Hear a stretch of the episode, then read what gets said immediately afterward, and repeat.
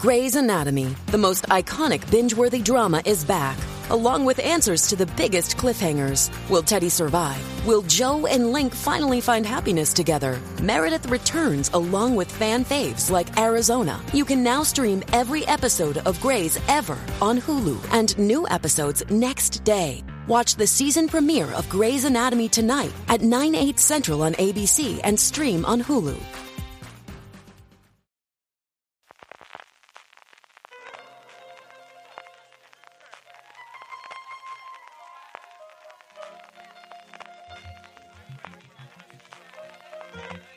Estás escuchando Fuera de Series con CJ Navas.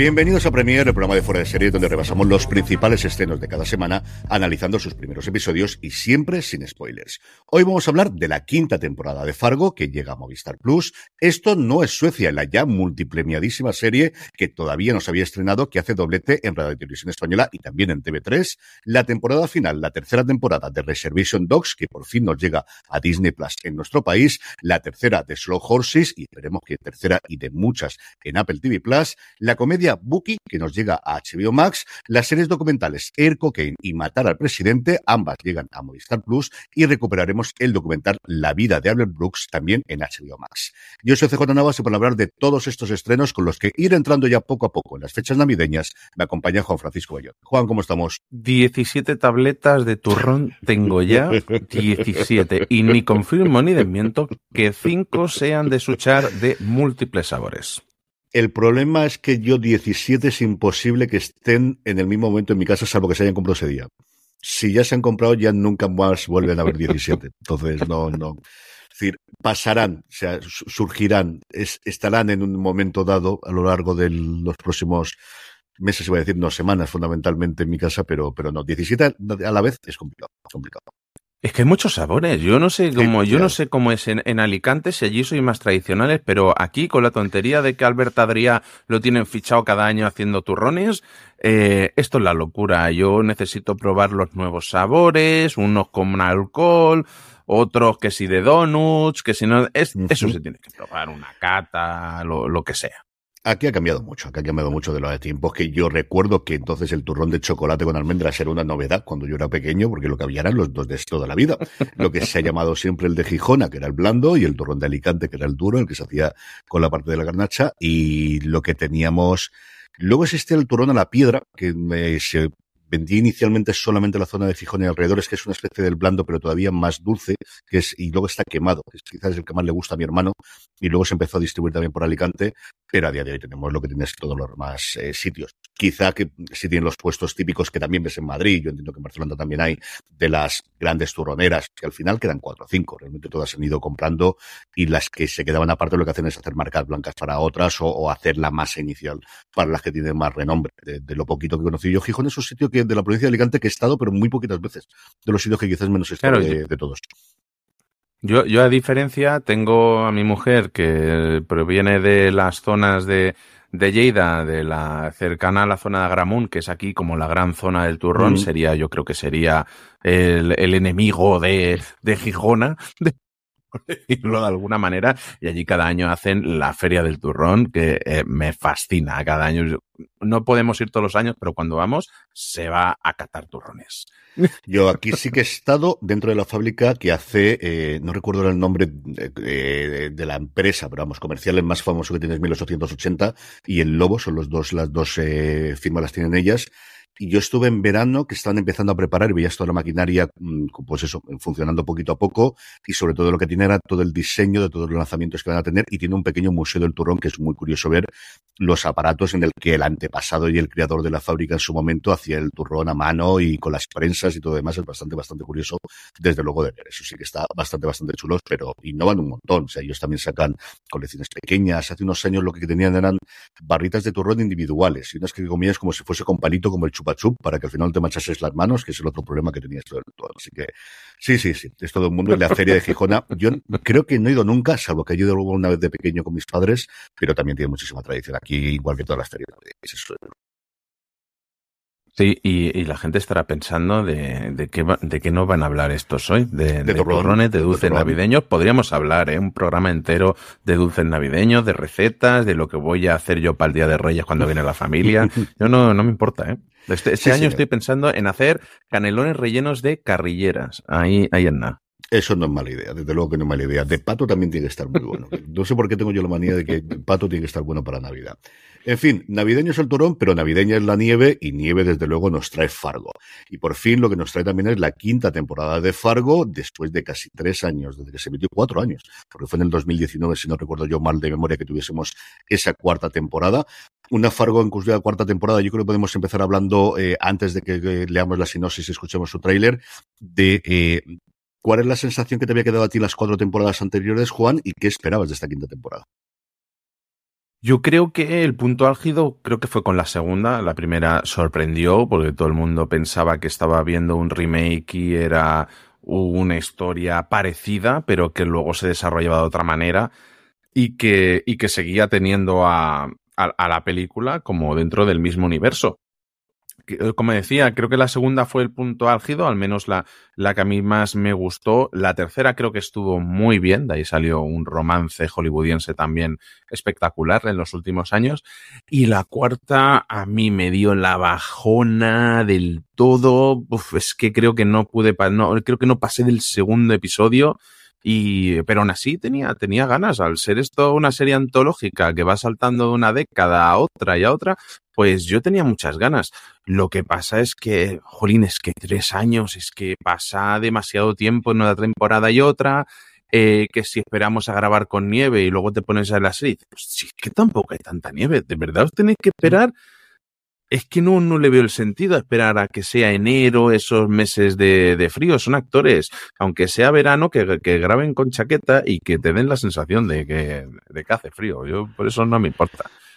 Yo creo que aquí la espera no le ha venido mal, ¿eh? Y, y, no es un caso tan radical como, por ejemplo, el de Dexter, que yo creo que la lejanía de entre la nueva temporada y la mm. temporada final que dejó con tantos insabores de boca, ahora que hay los rumores de Prison Break, no yo creo que todo el mundo cuando oímos hablar de Prison Break, nos recordamos del fenómeno de la primera temporada y no de la película y las continuaciones que las hubo bastante malas. Por otro lado, hay que decirlo porque al final es un chiste un chiquile que era complicado estirar. Yo coincido contigo, yo recuerdo en su momento, yo recuerdo ver la película, yo sabes que desde cine no tengo tantísimo fenómeno fan como hay tantísima gente de seguidor de los Cohen. Recuerdo que me gustó mucho la película en su momento, eso sí es cierto. Yo creo que es posiblemente mm. la de ellos, eh, si no la que más me haya gustado, la que más momentos recuerdo y la que más imágenes claras tengo en la cabeza.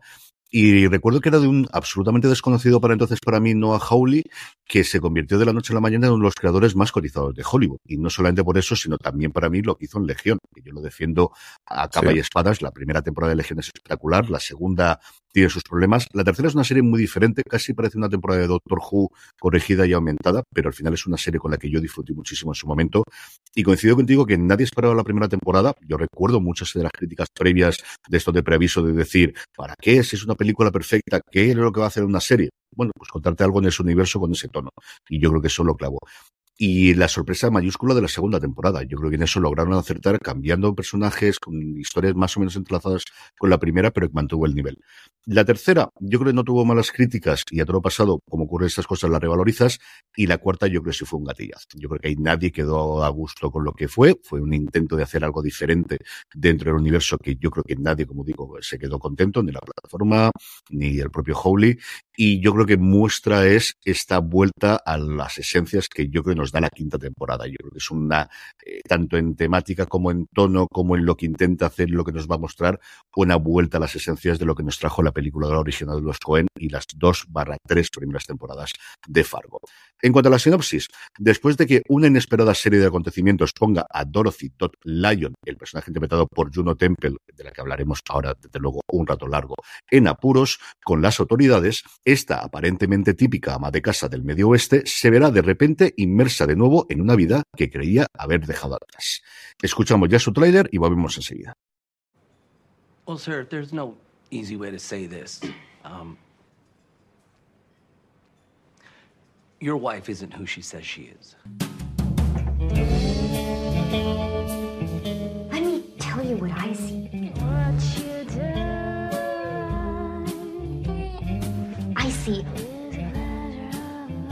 Who outsmarted two kidnappers.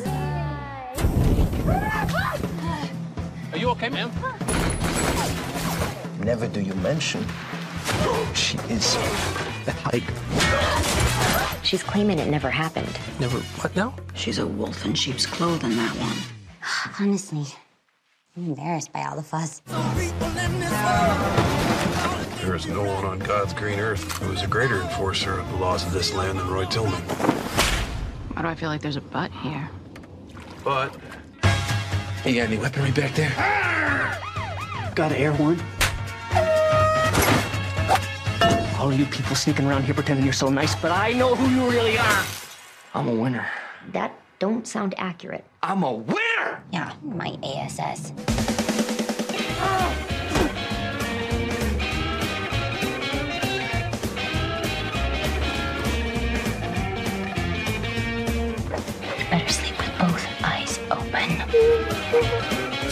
Cut it out! Cut it out! Cut it out! It's good to see you again, Mrs. Lyon. That wasn't me. First of all, I recognize you. You were kidnapped. And for the record, that's just reality. With all due respect, we've got our own reality. You can't. Th- that's not a thing.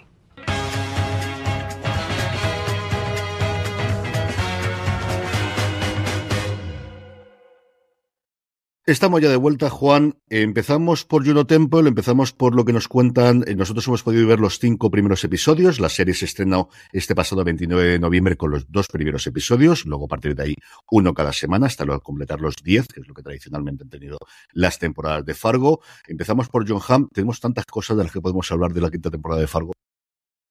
Yo, yo empezaría por Juno Temple, porque yo creo que ella es la serie. Creo que ella es esta temporada totalmente. Está en estado de gracia. Creo que aquí, después de haberla visto en Ted Lasso, donde más fama ha cogido, creo que esta es una serie que la, que la ha permitido volar como protagonista. Y vamos, es que es que está graciosa, está perfectamente cuando eh, tiene drama, creo que aporta el timing cómico perfecto, el encanto y, una gama de emociones que, está enriqueciendo la serie todo el, todo el rato. Como decía, creo que demuestra una versatilidad al abordar todas esas escenas, tanto sean dramáticas como más emotivas, más cómicas, que, que está perfecta. Y incluso cuando la serie está en sus momentos un poquito más bajos, que se dispersa un poco más, siempre la tienes a ella ahí para volver a anclar la trama y ser un poco ese leitmotiv, eh, eso es lo, que tira hacia adelante de la historia y sea el, el, el cómo y el, y el de esta temporada, porque es que está maravillosa, una temporada que creo que tiene momentos divertidos y absurdos, como nos tiene acostumbrado esta serie, eh, mezclado con momentos oscuros, algunos muy oscuros que me han sorprendido uh -huh. mucho. Ahí hay una vuelta al pasado que no me lo veía venir de ninguna de las maneras y, y me ha gustado muchísimo. Y ostras, incluso, no sé, con su misterio, con todo, creo que está. Eh, la, la, serie es genial. Que, que no te esperas por dónde va a ir la acción en esta temporada y tienes ahí una serie inspiradísima en solo en casa que yo en el primer episodio lo estaba pensando, digo, esto es un poco como solo en casa, pero ves el tercer episodio y ya te lo confirma del todo. Creo que la serie es graciosa, la acción es divertidísima, que tienes a tus paletos de pueblo jugando a mafiosos, como sucede siempre en esta, en, en esta saga, que creo que es maravilloso. Y luego un, unos toquecillos también inspirados en Pesadilla antes de Navidad, que me encanta, que me acuerdo un momento que suena una musiquilla y digo, esta, esta es la canción de, de, de Pesadilla sí, antes sí, de Navidad. Sí, y totalmente. efectivamente lo es. Y luego en el tercer episodio te lo reconfirman que efectivamente esa era la musiquilla, que es todo intencional y, y me parece un, una mezcla maravillosa, pero totalmente maravillosa. Y luego, eh, bueno, dime tú qué te ha parecido y luego hablamos de John Hamm. Eh, yo coincido contigo. Yo es cierto que ya he oído run run antes de ver los episodios de que la serie podía funcionar muy bien. No se habían publicado todavía las reviews en, Estados Unidos antes de su estreno en Hulu, que ya ha llegado antes que aquí en España, pero ya se hablaba bastante bien, o al menos eh, leyendo entre líneas, escuchando alguno de los podcasts que siempre se les excavaba alguna cosa, hablaban muy bien de ella.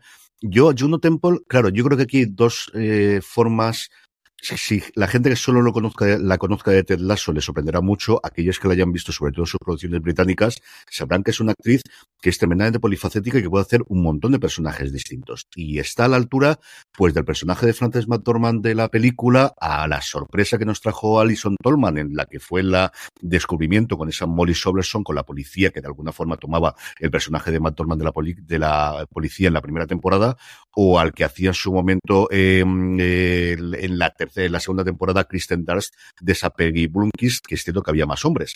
Porque luego la tercera temporada giraba mucho alrededor de Ewan McGregor, aunque tenías a Carrie Coon, que es una actriz que a mí me fascina en todo lo que hace, aunque tenías a Marisa Elizabeth Wisted, que otro tanto, y una cuarta en la que al final fundamentalmente lo que teníamos eran personajes masculinos. Aquí yo creo que Juno Temple vuelve a, a, sentar la serie, a que toda la historia vaya girando alrededor de ella, no solo de ella, también vamos a tener policías, vamos a tener a John Hack, que luego lo comentaremos, pero es alguien en el que te la crees en todo, te lo crees que pueda pasar esos 10 años en los que ha estado convertida en un arma de casa chapada la antigua, perfecta, cara a ojos eh, externos, y que cuando de repente saca lo que lleva adentro, notas de, de alguien que, que ha pasado muy mal y que cuando tiene que defenderse, saca las guerras. Hay varias veces en las que dicen no es una leona, jugando con el apellido que en inglés es Lion, no es una leona, sino es una tigresa y eso lo ves en mucho y te lo crees. Y mira que es tan delgada y tan pequeñita cosa, pero ves que puede ser capaz de las cosas que le debemos hacer en el primero y el segundo episodio,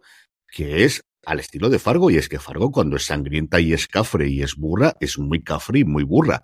Y en el y el segundo episodio desde el principio, los dos que vais a poder ver a partir de su estreno, ya lo vais a tener y a partir de ahí corregido y aumentado que nos quedan ocho episodios más. Yo creo que ya está francamente espectacular, yo creo que va a sonar, no creo que llegue a tiempo para los Globos de Oro, para los semis de este año evidentemente no, sí que para los de la próxima temporada, pero creo que sí que le, abrir, le va a abrir las puertas a muchas producciones, especialmente de Estados Unidos, que quizás hasta ahora solamente la habrían encorsetado en cosas similares a las que hacen Ted Lasso. Sí, totalmente. Y luego, como decía, tenemos ahí a, a John Hamm, que yo, yo no sé si tú estarás de acuerdo conmigo, pero John Hamm es que hubiera pasado si Antonio Recio, de la que se avecina, se le hubiera dado poder. Poder de verdad durante décadas.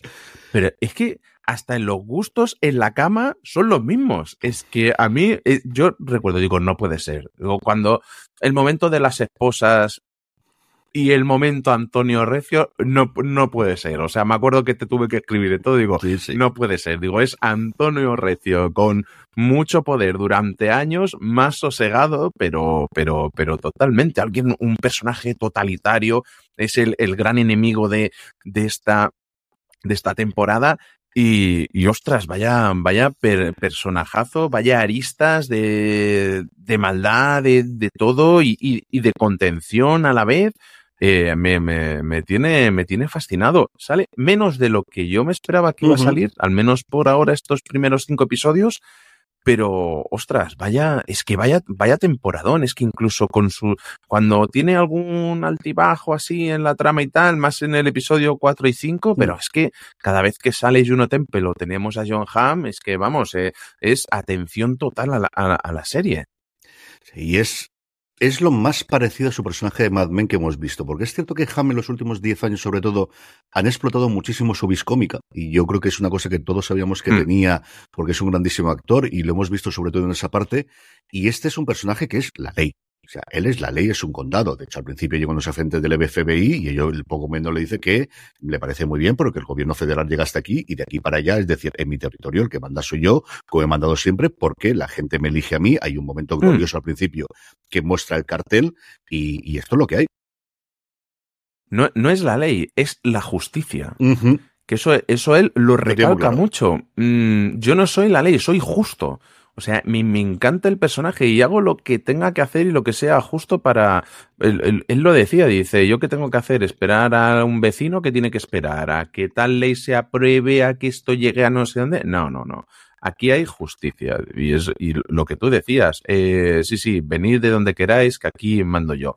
Y a quien me tiene que reelegir, me sigue reeligiendo. Ahí mm, el, ese momento que tiene el FBI en el que le dice, no, hay que cumplir con la ley, y hace una lectura de eso que nosotros hemos oído un montón de veces de normas absurdas que hay en los Estados Unidos, que tiene que haberlas en todos los países. Lo que pasa es no sabemos las americanas Hmm. porque lo utilizan las películas y las series. Y hace la enumeración de esto es lo que queréis que realmente cumpla. No, lo que hay que ser ese justo, como dices tú, y tener claro, pues, el, el- el que yo soy el que manda aquí. Y luego tenemos un montón de personajes secundarios interesantísimos, algunos con más peso que otros.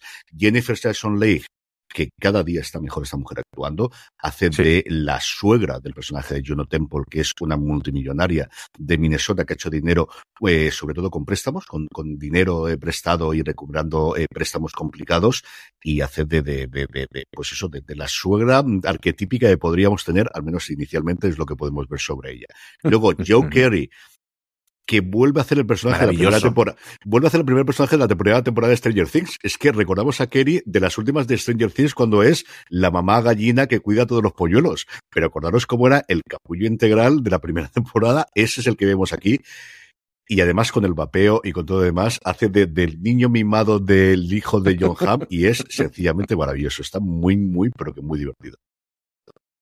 Y luego tenemos ahí ese trasunto de, de- de enemigo raro salido de la natu- una especie de fuerza de la naturaleza que no te lo ves venir, que es eh, Sam, Sam Spruill. Que, ostras, que, que tío más raro, más chungo, y no hay quien pueda con él. Parecía un, un paleto, el, el, pues eh, el, el que entraba en casa de Kevin McAllister eh, en, en, en la película de Solo en casa, y luego menuda vuelta se le daba a su personaje. Yo creo que uno de los grandes secundarios con esa trama oscura que vemos en cierto momento, no sé, yo le estoy disfrutando y lo que decías, Joe Kerry, es que, madre mía, es que los momentos de lo que decía, a mí por lo que me fascina Fargo, de eh, retrasados de pueblo jugando a los mafiosos. Si es que, es que esto lo tiene su personaje corregido, aumentado y, y todo lo que él quiera, y está fantástico en el papel. Yo solo le puedo poner un pero a la serie, se lo puse en los primeros episodios, que es Lucas Gates, al que en su momento yo creo que hemos visto en varias series. Yo recuerdo verlo en su momento en American Vandal, en Euphoria también salía, en You y sobre todo en The Wild Lotus, hace del marido de la policía. Hay una policía que va investigando, hay otro policía que se encuentran y que empiezan a colaborar junto, que lo hace la Mor Morris, al que vimos en su momento en, en New Girl y que eh, se ha gastado prácticamente toda la pasta porque quiere ser golfista profesional y se ha montado porque en Minnesota hace mucho frío, mucha nieve y durante el invierno no se puede entrenar un sitio para eh, hacer el entrenamiento y para poder hacerlo con un proyector y, y ajustando el, el pad y todo lo demás. Y es cierto que cuando tuve el primer episodio y de repente entran y te lo cuentan y lo ves, el swing que hace el tío es decir, no, es la primera vez que cojo un palo. Yo hace 20 años que no juego al golf, yo no tendría ese swing. O sea, es absolutamente imposible lo que ves en ese hombre. Y es cierto que eso, cuando lo vi los dos primeros, luego va viendo el desarrollo y veremos a ver qué ocurre con el resto de los episodios, pero me sacó total y absolutamente. Y es una chorrada, pero es una cosa eh, que me pareció divertida. La serie es espectacular. La serie de verdad que es una verdadera pasada lo que hemos visto hasta ahora, con muchas ganas de ver cómo continúa y qué va a hacer Howley a partir de ahora, que está metido en proceso de rodar en la serie de Alien, la precuela sobre Alien, que se confirmó esta semana que se volvía a traer a Timothy Olyphant, que recordemos que estuvo en la cuarta temporada de Fargo también, y que yo creo que después de esta puede seguir haciendo la serie. Él en la alfombra roja del, de presentación de la serie se dejaba querer y diciendo, todavía nos falta hacer una cosa en los 90 y otra en los 50, y podríamos hacerlo, que esas décadas no las hemos tocado, así que a ver, porque yo desde luego estoy totalmente como el primero para poder ver eso.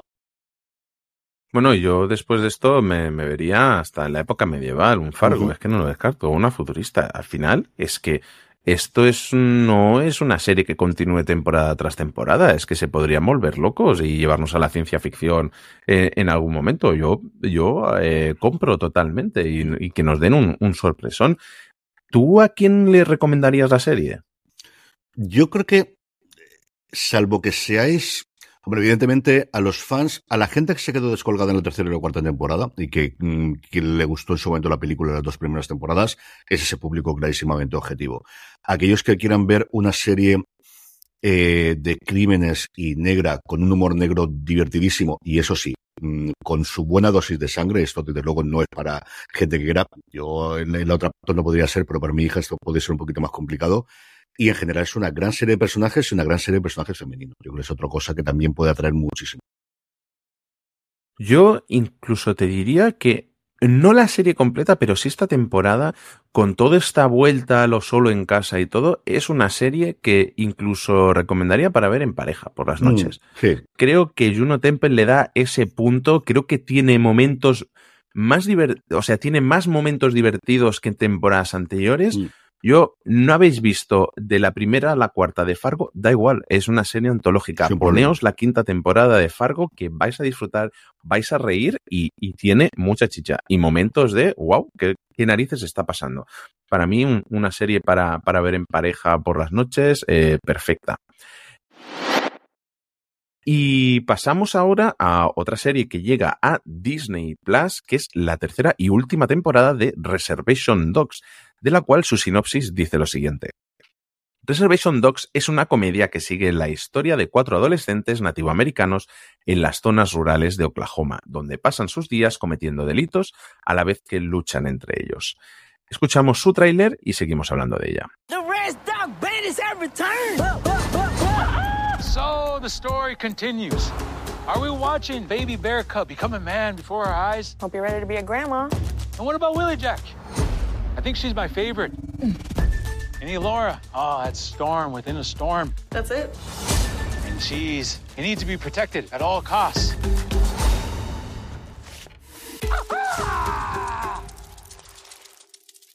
Bueno, CJ, yo tengo que confesar que no he visto la primera temporada de, de esta Reservation Dogs, ni la segunda, y como comprenderás, la tercera tampoco he empezado con ella.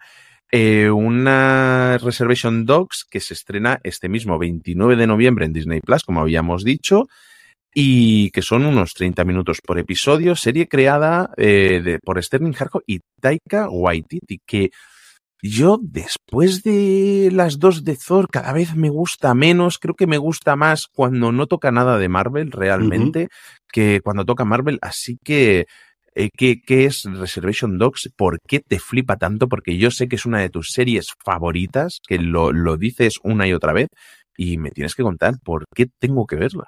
Reservation Dogs es eh, la continuación de Atlanta, trasladando de la cultura afroamericana de Atlanta a la cultura eh, original americana, en este caso en Oklahoma, con un conjunto de jóvenes, más jóvenes de lo que era la cuadrilla que vimos en su momento en Atlanta, que han nacido en la reserva, que en la reserva india, que se han crecido allí, que sus madres han vivido allí también, que sus padres en la gran mayoría de los casos están desaparecidos o no se conocen o no se saben nunca dónde han estado o no se lo han dicho, y que se unen entre sí. Son cuatro amigos y cuando comienza la serie todos vienen marcados porque recientemente el quinto, que de alguna forma era el cabecilla de los amigos, están en los últimos años del instituto antes de pasar a la universidad, que era el momento de expansión de, de la gran mayoría de la gente de las reservas, se ha suicidado.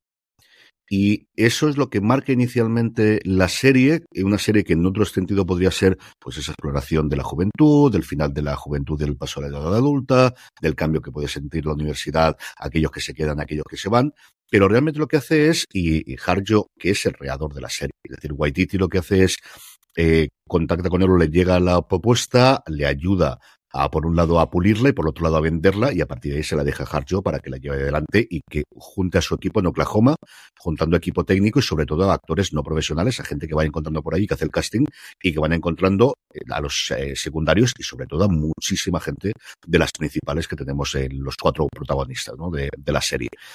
Entonces, como os digo, eh, Harjo decía que él bebió mucho de Atlanta en intentar hacer episodios totalmente independientes en el que cuentan cosas que puede ser de esa trama general, que es ese último año, año y medio de ellos en el instituto, aquellos que siguen antes de poder pasar a la vida adulta, pero luego tenemos episodios absolutamente loquísimos que no tienen nada que ver o que incluyó o que incluso olvidan a los cuatro protagonistas y se centran, por ejemplo, en las madres. Hay un episodio en el que las madres, tías y parientes en general de ellos cuatro, de ellos cuatro se van a una reunión que se hace un equivalente de Las Vegas, pero de la zona, para hablar de las cosas indias, que es el fin de semana de mujeres. Y es un episodio loquísimo, divertidísimo y absolutamente encantador. Esta tercera temporada sigue manteniendo el nivel de las dos temporadas anteriores. Es la que más trama horizontal tiene, aunque en principio no lo pasa, no, no lo parece, pero luego conforme lo vas viendo eh, la temporada hacia adelante, hace mucha referencia a episodios anteriores, que era algo que, quitando los dos últimos episodios de la segunda temporada, en la que ellos se escapan porque quieren ir a cumplir el sueño de su amigo que se suicidó, que era poder visitar Los Ángeles, poder ir a California, y se confabulan para poder hacerlo. Y aquí lo que tenemos es una temporada en la que vuelve a haber episodios independientes. Hay un episodio que volvió loco a la crítica americana, que era un episodio que se centraba en lo que ocurrió en determinadas iglesias mm, eh, católicas en esa parte de Estados Unidos, obligándolos, a, especialmente a las chicas, pero también a los chicos, a aprender inglés y olvidar toda la lengua original suya y a meterse todo en, en a socializarlos en esa parte que se les ha flipado y tienen una connotación también sobrenatural y con un personaje que ha salido en las temporadas anteriores. Como te digo, es una temporada en la que cuenta mucho la vida de ellos comparado con lo que fueron sus madres y lo fueron los abuelos. Y tiene mucha relación de ese ciclo, de esa relación con los antepasados que siempre hemos tenido o siempre hemos pensado y siempre se nos ha transmitido que tiene la, la cultura india. Y luego el día a día de una cultura india actual, o sea, la que tienen un montón de cosas que a mí me parecen, pues eso, que, no lo hemos visto en otro sitio. Al menos yo personalmente no lo he visto, pero creo que tampoco los americanos, ni incluso la propia gente de Oklahoma, la puede haber visto. Y luego lo que vamos teniendo poco a poco es unas interpretaciones que te las crees, más allá de que puedan ser naturales inicialmente porque son gente que han vivido allí, es que descubres a Delibri Jacobs, sobre todo, que hace de Laura Dannan, que además es guionista a partir de la segunda temporada y que es una actriz que se elige bien sus dos, tres próximos papeles dentro de lo que le permitan, eh, yo creo que tiene muchísimo recorrido. El Facto como Cheese es un tío gracioso. Willy Jack, que lo hace Paulina Sexis, está bien. De Faro Wonatai, que es un nombre larguísimo que hace de Bear, que es el que podría ser inicialmente el más protagonista, el que tiene más episodios independientes en los que solo aparece él, creo que puede tener carrera, pero la que más carrera creo que puede tener en Hollywood, como te digo, es esta de de Jackson. Y luego siempre es un placer de ver a Zach McLarnon, eh, a Zach a McLarnon en un personaje totalmente distinto del de Dark Wings.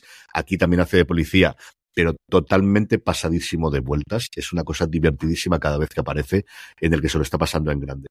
¿Es una serie para todo el mundo? No, ni de lejos, igual que no lo es Atlanta. Pero si entráis en el juego de ella y podéis entrar por la parte social, por la parte de conocer una cultura distinta, por la parte de que cada episodio te va a sorprender. O sea, es muy complicado que haya un episodio en el que no te vaya a sorprender qué es lo que te va a contar esta semana. Si entráis en ese juego, os va, os va a gustar. Y ya os digo yo que es una serie que va a estar sí o sí en el 90-95% de las listas de lo mejor del año de toda la crítica americana, de, de luego que podáis ver publicadas a partir de este mes. Eh, ¿Crees que o sea, daría para más temporadas realmente? ¿O crees que, que, Fue, fue una decisión dejar yo. Yo no sé si es porque decidió que la historia con estos cuatro personajes ya la había contado y quería contar otras cosas, que yo creo entiendo que puede ser el momento. Pero era una serie, mm, igual que ocurrió con Atlanta, que al final no sabe decir si todos los años, a lo mejor cada dos años, como ocurrió con Atlanta también. De repente era juntando, porque al final eh, eh, lo que te daba era un continente, lo que te daba era un, un tono de serie y una localización de serie y un tipo de personajes de serie, pero incluso podía ser cambiado. Alguno de los cuatro podía haber desaparecido porque se iba a la universidad o porque pues, el personaje de Laura Dannan es la única que es un poquito más adulta y que tiene su casa propia. A lo mejor, pues si ella iba a hacer otra cosa, la actriz, me refiero a la vida real, la podía ser tenido fuera e incorporar a otra gente, podía tener recorrido pero yo creo que él es un tío que venía de hacer especialmente cortos y luego eh, películas, casi todas siempre centradas en Oklahoma y en sus vivencias allí en esa reserva en la que él nació y creció y, sigue viviendo, porque de hecho no se ha trasladado a Los Ángeles. Estuvo para sus reuniones, pero él sigue viviendo allí, sigue rodando allí en Oklahoma, y es una cosa en la que se empeñó. Y yo creo que eso a Waititi le sirvió mucho. El convencer a la gente de Hulu de esto, la única forma de hacerlo, si queréis hacerlo, es hacerlo allí, igual que Atlanta, le dejamos en Atlanta. Esto no hay más forma de, de poder hacerlo. Yo creo que nos sorprendió a todos que fuesen tres y que fuese una decisión de él. Y creo que era la única razón de la mm. cual sean tres. Yo creo que Julio Fin es una serie relativamente barata no sé de audiencias, no es desde luego una serie que le da audiencias gordas, pero es una serie de la que se habla muchísimo la crítica, que siempre ha estado nominada a los premios, que ha recibido varios, que hay mucha gente interesante con la que yo creo que quieren trabajar en el futuro y creo que se ha acabado simplemente porque, porque este mi hija yo ha decidido que quería terminar esta historia, que, que había contado lo que quería contar con ellos. Y otra cosa mariposa, yo creo que no tardaremos mucho si sigue dentro de Hulu, que ese es otro follón con todo, cómo están las plataformas a día de hoy, pero yo no creo que tardaremos mucho en, en conocer qué es lo siguiente que Bueno, pues a mí, a mí me has convencido. Yo no sé si podré aprovechar el próximo puente que tengo una semana entera de vacaciones o, me la dejo para principios de año, pero es que es ese tipo de serie que lo vas dejando, lo vas dejando, pero que te llama, te llama y a mí me, me has convencido del todo. Yo creo que va a tener un público menor que el de Fargo. O sea, yo creo que Fargo es complicado que no le guste a alguien que le guste las series en general, salvo que no te guste la sangre, no te guste ese tipo de historias, no te guste ese tipo de humor. Creo que está mucho más complicadita. Creo que mm, si entras en ella, es una serie que te va a gustar muchísimo y la comparación con Atlanta es clarísima. O sea, eso desde luego sin ningún tipo de duda. Seguimos hablando de comedias y nos toca ahora una comedia española llamada Esto no es Suecia, una serie creada por Aina Clotet, Daniel González y Valentina Viso, que está dirigida por Marc Cole, por, por Sara Fantova, por Celia Giraldo y la propia Aina Clotet, que también la protagoniza, una serie que nos cuenta la vida de Mariana y Samuel, que se mudan a un barrio de montaña lejos de su traumática infancia, pero sus creencias empiezan a desmoronarse cuando un trágico suceso sacude al barrio y hace añicos sus sueños. Escuchamos su tráiler y volvemos a seguir. Som nous, em dic Mariana, ell és el Samuel. Hola. He estado muchos años centrada en la crianza y ahora hemos hecho un intercambio de, de roles. Fins ara! Abans vivíem al mig de la ciutat. Canvi ara, mira, aquí envoltats de naturalesa. Tu diu, mama.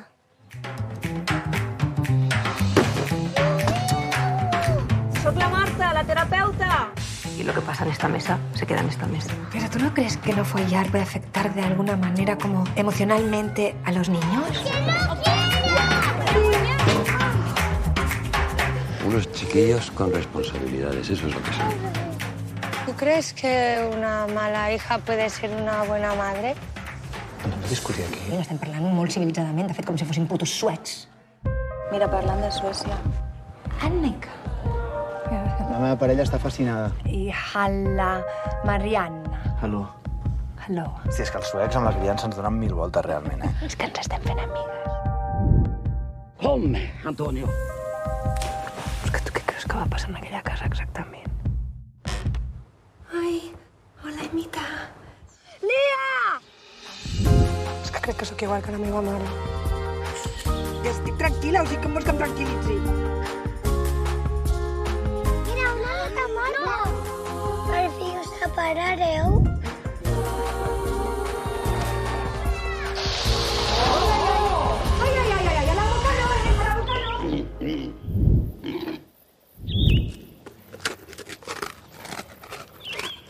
Juan, estamos ya de vuelta. Una serie coproducida entre Radio Televisión Española RTV Play, ahora ya con el nombre, y TV3. De hecho, se estrenó el día anterior, el 27 de noviembre, el primer episodio en TV3. El 28 llegó completa a, a RTV Play. Y una serie de la que hemos hablado mucho en Fuera de Series en las últimas fechas, porque es una serie que se ha pasado en festivales y que ha ido acumulando premios prácticamente allí por donde pasaba. Ya no solo en España, que ha tenido varias nominaciones en los Feroz, sino también eh, recientemente, sino también internacionalmente, con varios premios europeos y de varios festivales internacionales. ¿Qué es lo primero que recuerdas tú del proyecto y, de ese avance que teníamos antes de que hablemos de, de la serie en sí? Bueno, yo lo primero que recuerdo del proyecto es hace más de un año a tu hermano comentando en Fuera de Series que este proyecto estaba en marcha y que era producción de aquí. Ya la temática me, me llamaba porque había tenido una, una, hija recientemente y mi mujer se dedica a la enseñanza de críos de párvulos y eso. Entonces como que estaba ahí un poco la mezcla de, eh, pues mira, esta la vamos a ver en casa que seguro que, que algo no, o sea, la temática ya nos, nos interesa eh, per se. Y, y luego, claro, lo siguiente ya es, antes del estreno, que le han dado un premio internacional, que, que en, ser, en serializados también han hablado estupendamente de ella y todo es, bueno, eh, ¿cuándo nos llega esto? Que, que, llegue ya, que se está haciendo eterno, que le han dado los premios antes de que salga, que esto suele ser, suele ser al revés. Sí, eso es algo que, que de luego, esto es lo tradicional en cine, de que al final se haya proyectado en los festivales, haya recibido los premios y después nos llega con todas las manchitas de tantas nominaciones, tantos premios o lo que sea, pero en materia de series es una cosa extrañísima que ocurra previamente. En el estreno en TV3 leí el otro día que había hecho como un 20 o un 30% de ser en Cataluña, que era una verdadera animalada, que había sido el estreno, para que luego digan que Sí, las sí. series en abierto todavía no se puede ver. Y luego, yo lo que recuerdo era una serie que había pasado por muchos certámenes de festivales, no la exhibición, sino la hora de levantar el proyecto, el hecho de que fuese una coproducción de aquí y con una cadena pública sueca también, o una cadena privada, creo que es la cadena pública sueca, para poder hacerla en la, la producción, y que estuviese detrás Aina Clotet, eh, Claro, yo a Ina Clotet recuerdo, yo creo que la tuve que ver en alguna serie de TV3 de, de, principios de los 2000, casi seguro. Luego es alguien a la que yo descubrí como actriz en Hierro y recientemente lo hemos podido ver en El Cuerpo en Llamas, pero que desde luego lo recordaba mucho por el follón que hubo en su momento con la serie de entonces todavía no llevada todavía Vida Perfecta, cuando se dejaba Déjate llevar la serie de Leticia Dolera, en la que una de las protagonistas iba a ser ella, tuvo el embarazo, todo sí. el follón que hubo allí en ese momento, ese cambio Vida Perfecta, y luego fue una serie, hablando de premios que ganó un montón de premios para sus tres intérpretes.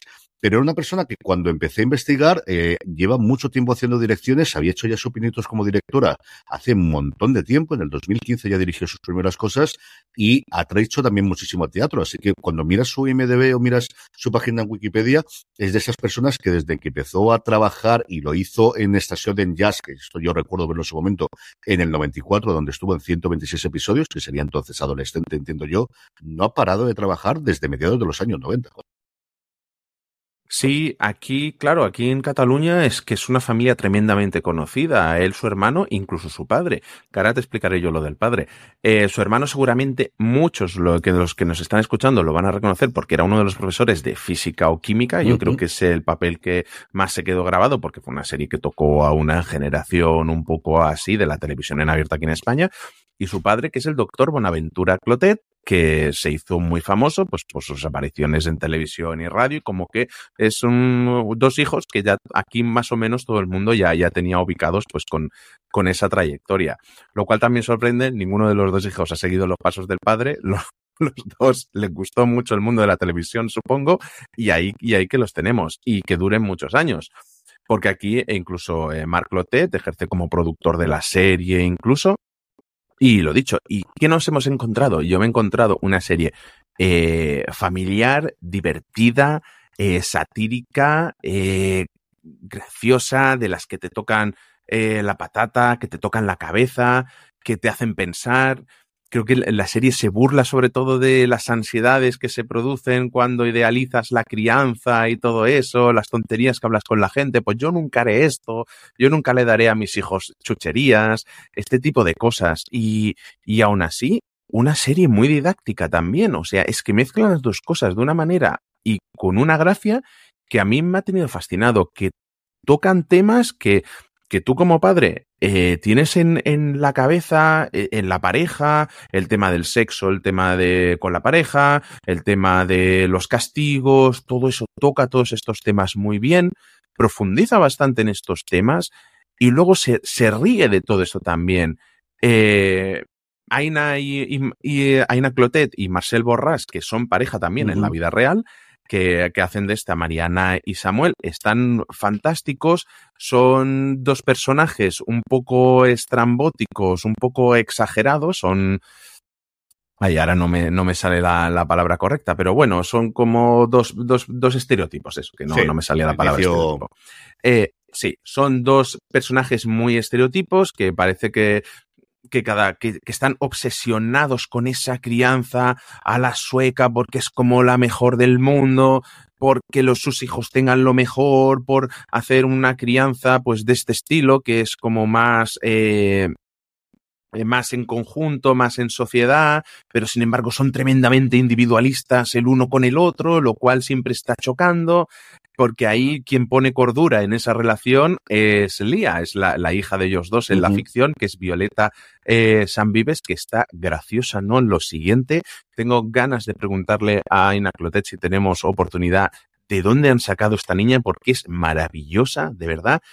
Y luego una serie que a partir de un suceso en este primer episodio nos va pasando, pues eh, cada, cada episodio está centrado pues en un tema, eh, centrado pues, en los problemas de, la crianza, lo que un, un padre o una madre se tienen que enfrentar en su día a día con los críos pequeños, o sea, con la educación en el colegio, lo que decía antes, con el sexo en la pareja, con las broncas a los críos y todo. Y a partir del segundo episodio, eh, al, al, inicio de cada episodio, hay como una, se ve como una terapia de grupo que organizan ellos por las noches de vez en cuando en, en casa de, de, la pareja protagonista y en el que asisten varios de los vecinos, varios de los padres que van al colegio con los críos y, y que da la sensación de que, o sea, de que son problemas que te lo están contando gente que de verdad está viviendo esos problemas. Uh -huh. Es que te los crees en todo momento. Y, y, ya te digo, yo esperaba, sí, yo pensaba esto me va a gustar. Además, está ubicada en la zona donde vivo, con lo cual eh, para mí ya iba viendo es, a ver, no, no vivo exactamente en la zona porque esto es, representa que es el barrio de, de Valvidrera, que es como la parte más alta hacia la montaña de, de, de la ciudad de Barcelona y yo estoy en el lo contrario, en, uh -huh. en Cerdañola. Entonces es como ahí un, un, poquito toda esa zona y bueno, muchas calles que recuerdan a sitios que tú sueles ver de, de vez en cuando. Y, y no sé, eh, con una narrativa también que no, no, no tan convencional, convencional española me refiero, sino da, da esa sensación de serie europea, eh, es la sensación de que estás viendo algo distinto. Y luego me he reído muchísimo, creo que que la serie está inspiradísima. Eh, no sé, ya, ya te digo, esperaba algo bueno y me he encontrado, para mí, una, una de las mejores series de, con las que más he disfrutado este año, pero sin ninguna duda. A mí me habían dicho, desde luego que estaba muy, muy bien antes de poder verla. Creo que es una serie en la que tenido muchísima libertad para contar lo que querían y que esta gente tenía sí. la experiencia y la posibilidad de poder contar estas cosas que yo creo que muchos de los padres comentamos o hacemos, o no sé si era la, la, rareza, y que al final pues coges vivencias de aquí, de allí, de, de, cada uno de los que haya, y puedes contar todas estas cosas, esas anécdotas. Gente que no tenga críos le va a gustar, yo creo que sigue siendo divertida de todas formas, y quien no tiene hijos tiene un sobrino, y quien no conoce un amigo que tiene el hijo, siendo cosas similares. Pero desde luego para parejas, no te digo primerizo, no te digo teniéndolos con tres meses el crío, pero cuando hayas pasado un tiempo, desde luego, y el sentirse identificado, el momento es el decirte, no puede ser que yo también haga eso. O ves como yo no soy el único que piensa eso, esos son momentos maravillosos. Yo me hacía, me hacía mucha gracia en estas eh, sesiones que una de las madres decía, dice, ¿cómo conciliáis con estos momentos de que ya no podéis más? Dice, yo me encierro en el lavabo, digo, digo en, en, mi casa hay alguien que también hace eso.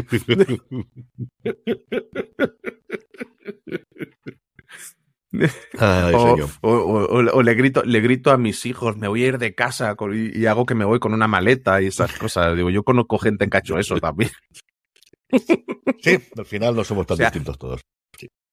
No, no, no, y, y, y, creo que es, es la grandeza, se siente súper realista y lo que digo, se ríe mucho de, de, de todas, de, de, este tipo de estereotipos y tal, pero a la vez eh, tiene mucha verdad la serie y mm. no sé, me encanta lo que decía, esos inicios a, a, esos inicios siempre en la terapia me recuerda, claro, porque la he visto 80 veces, pues me recuerda, por ejemplo, a series como a sitcoms como Seinfeld, que siempre uh -huh. empezaban en ese pequeño escenario, Friends en la cafetería las primeras temporadas. Eh, es, no sé, un lenguaje un poco de, de comedia, pero a la vez de, distinta. Mm, no es lo que solemos ver aquí en España, este tipo de comedia.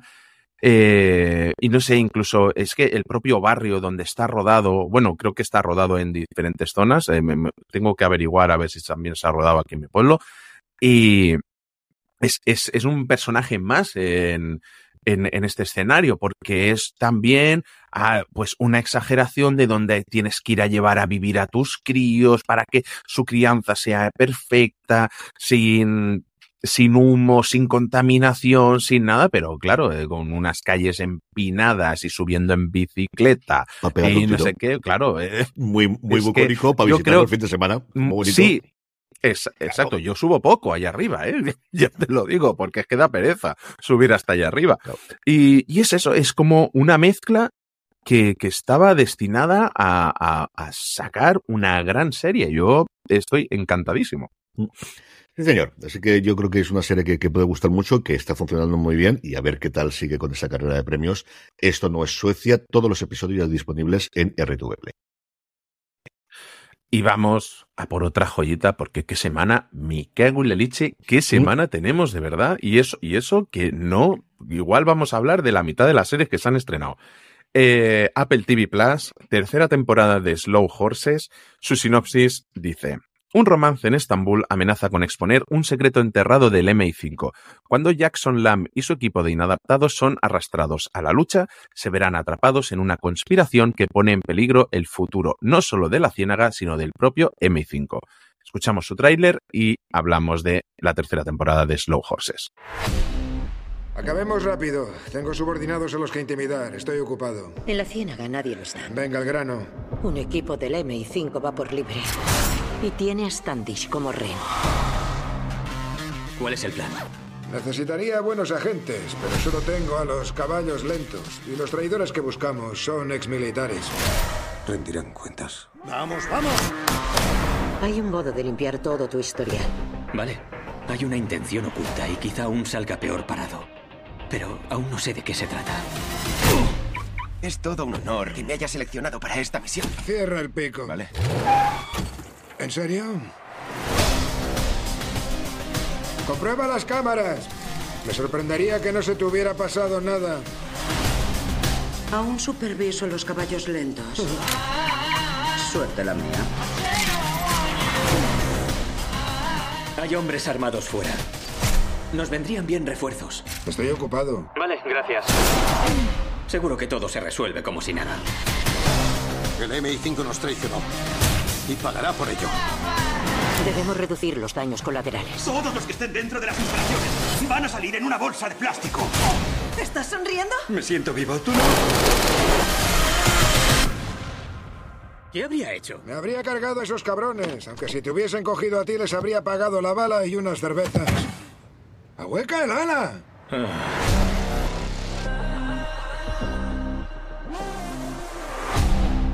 Bueno, CJ, Apple lo ha vuelto a hacer. Eh, hemos visto cinco de seis episodios. No hemos visto el sexto, no porque no hayamos querido, sino porque ahí estaba, ahí estaba para verlo, para darle al play igual que los anteriores, y cuando pulsaba no funcionaba. No funcionaba. O sea, y además el quinto episodio se queda en un momento que me cago en la leche. Pero bueno, eh, 29 de noviembre se ha estrenado esta semana con dos episodios y luego uno cada semana. Eh, de nuevo, la tercera temporada con seis episodios y unos 45 minutos por episodio. Eh, Slow Horses. ¿Qué es Slow Horses?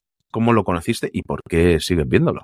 Yo lo conocí como una cuando salió la noticia de que Gary Oldman iba a interpretar a una un agente del eh, caído en desgracia del MI5 que está basado en una colección de novelas corría a empezar a leer las primeras eh, páginas de la, la, que adaptaba la primera, que contaba toda la adaptación. Veías que era una adaptación porque no empezaba exactamente igual. El personaje de River, que quizás el, el secundario o el segundo personaje, y en momentos el protagonista, de hecho es el que nos introduce la historia, el que vemos más arco de evolución a lo largo de las temporadas el, del personaje, el, el, personaje que hace Jack Lowden, el que tiene relación con el pasado y el que tiene mucho más eh, mezcla que el propio personaje de Gary Oldman, que, que Jackson Lamb.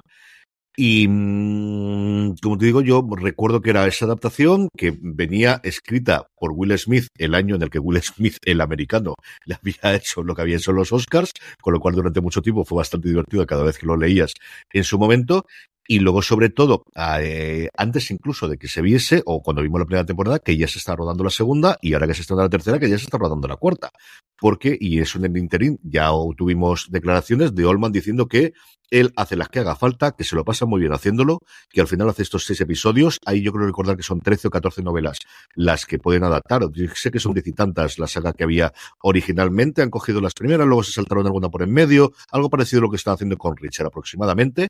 Y en un momento dado, yo creo que podrían tener más. Yo oí una entrevista también con el guionista que estaba en car con el escritor original de las novelas, que estaba absolutamente encantado de la adaptación, como para no Y es una máquina perfectamente engrasada. A mí en eso me recuerda al boss a partir de la segunda tercera temporada. Tenemos el material, tenemos el beneplácito del escritor, tenemos su apoyo, tenemos unos personajes en el que tenemos unos actores de los cuales ya no podemos imaginarnos los personajes sin ver esos actores y a partir de aquí es, tenemos presupuesto, tenemos posibilidad de rodar, podemos cortar las calles de Londres que nos apetezca porque Gary Oldman va a grabar, no hay ningún problema. Y lo que tenemos es, esta mí es quizás la, la, historia, ya es que te guste más la trama, te guste menos la trama, pues como ocurriría con las novelas. A mí la trama de esta tercera temporada es posiblemente la que más me gusta de las tres. La primera porque te tiene que introducir todo el, el trasfondo que hay y toda la historia. La segunda yo creo que no estaba mal, pero esta a mí me ha gustado mucho desde el arranque inicial los cliffhanger, tú hablas del cliffhanger del quinto, pero es que hay cliffhanger prácticamente todos los episodios. Todos, y eso también es norma de la casa, eh, intentan hacerte un cambio. Y, y cómo evolucionan los personajes. Yo creo que estás en la tercera en la que más evolución, la segunda también lo tenías, pero en la que ves, eh, no tiene tanta importancia inicialmente el personaje de Christine Scott Thomas como lo tuvo la primera temporada, ha pasado un segundo plano, pero yo creo que le viene muy bien. Eh, a mí es una serie que me, me encanta, tiene una mala leche absoluta, cuando tiene que ser tensa es muy, muy tensa. Cuando tiene que ser divertida es de revolcarte por el suelo. Lo que hace con el personaje de Jonathan Fries, lo que hace con el personaje de David Cartwright, con el eh, abuelo del, personaje de Jack London, me gustaba mucho las temporadas anteriores. Creo que en esta temporada está también muy, muy bien. Y luego esos momentos en los que recuerda la serie, te recuerda constantemente que Jackson Lamb será lo que sea, que es un tío brillante. Y viste como viste, y es un cerdo, y es un barro, y le da lo mismo todo. Y mm, empezamos a ver por qué le da todo, aunque las temporadas anteriores lo ha visto. Pero es el único que, eh, que lleva mucho tiempo en este juego y por algo es, porque es un tío brillante e inteligentísimo y que es capaz de deducir las cosas y sacarlas. Y que es muy Sherlock Holmes. O sea, tiene muchos momentos de Sherlock Holmes de averiguar qué es lo que está ocurriendo detrás y de contártelo a mí es una serie que, nuevamente, las que me den, las que hagan, y gracias a Dios parece que Apple quiere seguir pagándolas, que ellos están muy contentos de hacerlas y que podemos hacer la adaptación de todas las series, porque es una serie maravillosa nuevamente. Yo creo que esto es muy complicado que, haya alguien a quien no le guste, salvo que no te gusten nada las historias de intriga, no te guste reírte o no te gusten nada los ingleses. Yo creo que lo único que puede hacer para que no te guste es logos. Gary Oldman está en estado de gracia, es que se le nota que está encantado con el personaje, que no es para menos, y a mí lo que me encanta es que precisamente toda esa facha visual del, del propio personaje, cuando se tira un cuesco, hace que ese menosprecio por todo el mundo lo subestime, y luego es que el tío siempre va un paso por encima, por delante de todos los demás, que es lo que me encanta, cómo le está pasando la mano por la cara a Jack Lowden, al personaje de River Cartwright, en todo momento es que es maravilloso. Y luego todo este elenco de secundarios que, que parecen eh, con algunos de ellos con ambiciones de ser un gran espía del MI5, pero la serie consigue siempre la trama eh, llevarlos a un momento en el que les recuerdan a sus personajes en todo momento, no, no, estáis aquí porque sois unos perdedores, o sea, os creéis que sois la leche, pero no, os vamos a recordar por qué estáis aquí y por qué pertenecéis a este sitio, porque efectivamente no sois eh, James Bond ni lo vais a ser en la vida, porque es que son unos metepatas constantes, incluso con las mejores intenciones del mundo. Esto es algo que me encanta. Y luego, el personaje de Saskia Rips, creo que es maravillosa, esa Catherine Standish, la, la, la, la, ahí iba a decir azafata, ¿no? La, la no la secretaria, porque al final es la que organiza la vida del hambre. O sea, realmente más que, la secretaria es, sí, sí, es la mamá de todo el mundo dentro de ese, la única que es, que tiene todo dentro de frente en el día a día dentro de ese, de esa locura. Y hablamos de, de Gary Oldman, pero Christine Scott Thomas, eh, Scott Thomas también está maravillosa con ese papel de Diana Taverner. Me encanta cuando se encuentran siempre en el río, se sientan allí los dos a charlar un rato. Creo que es de, los, es las mejores conversaciones de la serie. Y, y luego otros secundarios en esta temporada, por ejemplo, el personaje de Freddy Fox que hace de este, eh, de, James Webb, eh, que le llaman Spider, también eh, uno de los grandes momentos de la temporada es el suyo. Y no sé, una serie que, como decías, creo que esta temporada, digamos, no es la más mmm, digamos, creo que la primera y la segunda eran más enrevesadas, por decirlo mm. así. Creo que esta mmm, va desencadena de otra manera, creo que es más convencional, pero aún así creo que le sienta muy bien. Creo que si hubiéramos tenido otra temporada más enrevesada todavía que la primera y la segunda, incluso eh, creo que hay gente que le podría haber, haber, cansado. Y creo que esta pequeña desviación, hacerla, como decía, un poco más convencional, con un poco más de acción eh, que las anteriores, sobre todo en ese episodio 5, mmm, creo que ayuda un poquito a que te den más ganas de seguir viendo esta serie y que en seis meses eh, tengamos la cuarta temporada, por supuesto. Sí. Sí, desde luego ellos están rodando con ese ritmo, con intención de rodar y de estrenar cada seis meses. Rodan de dos temporadas en dos temporadas y, y estrenan cada seis meses como si fuesen, pues eso, de parte uno y parte dos que hace Netflix. Otro personaje que me gustado muchísimo es el de la nueva jefa de inteligencia, el que hace Sofía sí. de Condo en el personaje de Ingrid Terney. En la relación que tiene con Lam, la relación que tiene con el personaje de Kristen Scott Thomas y en la relación que tiene con el secretario de Estado, es decir, con el ministro del Interior, con el que tiene sus tiras y aflojas en todos los episodios, que no recuerdo el nombre del actor que también hace, de, de, de, es cierto que el estereotipo del capullo que llega al ministerio después de haber hecho las cabezas y que se debe a un montón de cosas, pero ella está muy bien y él también está muy bien. Es que es muy complicado decir algo en contra de la serie. La serie, verdad, que es que está francamente bien. Solamente, pues eso, que solo tenemos seis episodios. Yo creo que eso también facilita el que al final la, historia quede bien y que los chistes eh, funcionen. Y nada, pues 2 de noviembre, 29 de noviembre, perdón, se estarán los dos primeros, así que llegamos hasta finales de diciembre y luego pues esperar seis meses a que nos llegue la cuarta temporada o la quinta, la sexta y la que haga falta por el medio de Slow Horses. Vamos allá a hablar de Buki, y es que seguimos con comedias, al final prácticamente todas las que hemos comentado hasta ahora son comedias, y esta comedia es de uno de los grandes topes de las comedias de los últimos tiempos, como es Chuck Lorre, que lleva tiempo sin crear nada desde su momento con el jovencito Sheldon o el joven Sheldon. La serie nos presenta a un veterano corredor de apuestas que lucha por sobrevivir a la inminente legalización de las apuestas deportivas, a unos clientes cada vez más inestables, a su familia y a sus compañeros de trabajo. Eh, escuchamos ya su tráiler y volvemos enseguida. Nothing pisses me off more than people. What kind of job do I got? Nobody pays me. What if I make this right with some baseball memorabilia? Guys, I've got Babe Ruth's autopsy report. I'm going to tell you something I never told a client ever. You shouldn't bet on sports. I can't do this anymore, Danny. This small time bookie shit. Only a matter of time before California legalizes sports betting. If and when, what's our edge? That you extend credit to low-life degenerates? I have personal relationships with my clients. Biggie, the assholes are here. That was good. Throw it like you're going to jail. Forever. Fucking hate my life. You take my bet, I don't take all of you fishing on my boat. You threatening us? Yes. Are you stupid? Going out for the loot. Ah! Urgent care. You drive. Ah, Does this thing have HBO? Just basic cable. How am I supposed to see all that dragon shit? Estamos ya de vuelta. Juan, ¿tú qué conocías de Buki antes de ver el episodio que hemos podido ver? Porque solamente hemos podido ver uno de los dos que se estrenan su primera semana de estreno, el 30 de noviembre. A partir de ahí tendremos uno todas las semanas en HBO Max, una comedia de 30 minutos por episodio. Pues yo conocía poco, creo que fuiste tú quien me insistió en que la viera, porque creo que en tu casa sois bastante fan de su protagonista.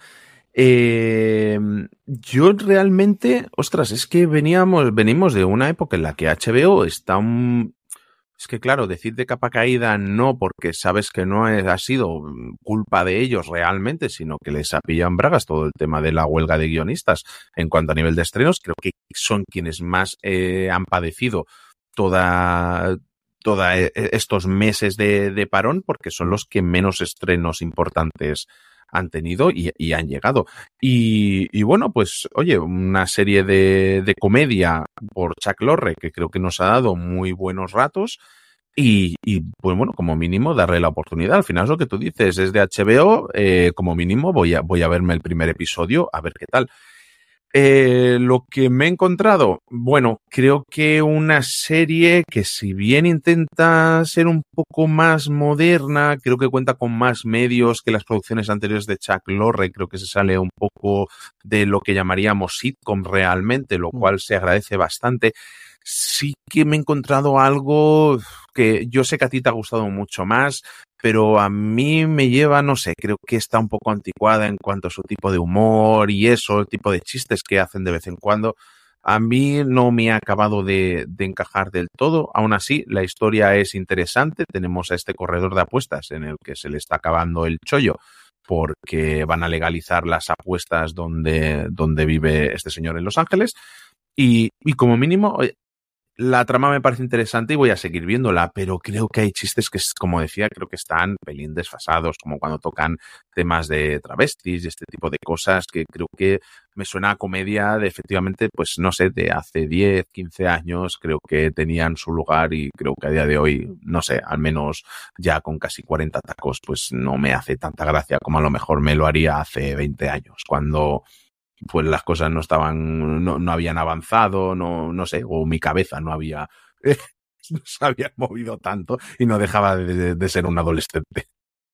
Yo creo que la serie la serie originalmente fue encargada por HBO Max, no por, eh, por HBO. O sea, al final es una producción de Max en Estados Unidos, no es del tipo de comedias que tradicionalmente hace HBO. A mí es una serie que me atraía mucho por la temática, porque el mundo de las apuestas, es cierto, porque oigo mucho podcast eh, deportivo americano, es algo que está totalmente instaurado y esa realidad que comenta la serie de cómo eh, está llegando a todos los sitios, en las, todas las retransmisiones deportivas y que la gente que vivía en el radio de la legalidad de ello, pues evidentemente se le está acabando todo. Como decías tú, es alguien que mi mujer adora absolutamente y a partir de ahí he podido ver, oído, viendo muchísimas cosas de él. Y luego tiene entre los interpretadores eh, principales la mujer del personaje de Maniscalco, que le hace Andrea Anders, que es una actriz que a mí me gusta mucho. Vanessa Ferlito hace de alguna forma de la que le lleva todas las cuentas. Antes hablábamos de Standis, pues algo similar, de poner un poquito de orden en ese caos de vida que lleva este hombre, como Lorraine, una Ferlito que yo creo que también podía haber hecho mucho más y que se ha quedado ahí en un segundo punto. Y luego me dio muchísima alegría ver a Jorge García, eh, después de tanto tiempo en perdidos, sí. hemos visto otras cosas, haciendo un personaje pasadísimo de vueltas como es Creo Correa. Y a partir de ahí, cameos y personajes recurrentes. El que más un platillo se le fue fue Charlie Sheen, que era la primera vez que volvía a trabajar con Chuck Lorre desde que estuvieron en su momento en la salida de Charlie Sheen por todos los problemas que tuvo de dos hombres y medio, que mmm, tenía un exitazo brutal. Yo me he reído muchísimo con la serie. Es cierto que yo creo que es una serie que puede ser complicada por el tema que decías tú y por cómo eh, lo que son los personajes en sí. Yo creo más que por los chistes es cómo son ellos porque utiliza muchísima jerga que los americanos, sobre todo en la parte de las apuestas, pueden hacerlo. La primera escena, por ejemplo, en la que hay un cameo que no sé si revelarlo o no, tampoco es que sea una cosa loquísima, pero a mí me hizo mucha ilusión ver a esa persona. Todas las frases que dicen, yo sí. entiendo lo que está diciendo, pero no lo sé cómo estará alguien que no esté metido, incluso que estés metido en el mundo de las apuestas de España, porque es una forma diferente cuando ellos hablan del parlay. El parlay es el que combines varias apuestas eh, conjuntas, el tipo de apuestas que ellos hacen, que es el money line normalmente o el line es, ellos no suelen apostar como hacemos aquí en España quién gana un partido quién pierde un partido, sino lo que hacen es establecen una diferencia, sobre todo en la NFL, una diferencia de puntos y apuestas a un determinado equipo que va a ganar por más de esos puntos o por menos de estos puntos. Y te ganas dinero si aciertas la mitad con la idea de que vaya la mitad hacia un lado o la mitad para el otro. Eso aquí no suele hacer. Tú aquí votas a que va a ganar el Madrid o que va a empatar el Barça, pero no sueles hacer ese tipo de cosas también porque los resultados allí suelen ser ganar y perder. Entonces, por no meter enrollarme con este, con esta cosa, ¿no? Pero son jerga que quizás te puede sacar un poquito del, del momento. Yo creo que Maniscalco está bien, no es tan estridente como es su personaje, el personaje que él interpreta habitualmente es una stand-up comedy, pero se le ve esos eh, tonos. Y luego Omar Dorsey ha sido para mí la gran sorpresa.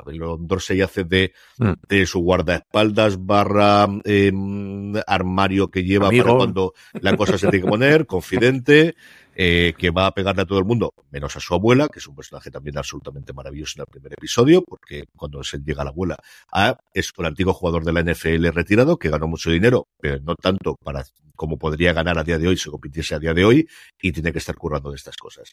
Es cierto que solo nos han pasado un episodio, yo no sé si vamos a tener mucho más caso independiente de la semana y por separado o vamos a tener mucho más recorrido. Es extraño porque yo creo que tienen que tener la rodada completa. Los guiones los escribieron todos entre Chuck Lorre y Pacay, que ha, creado la serie con ella. Se va a emitir en Estados Unidos, yo entiendo que aquí también, a ritmo de dos episodios por semana, así que yo creo que aquí será igual.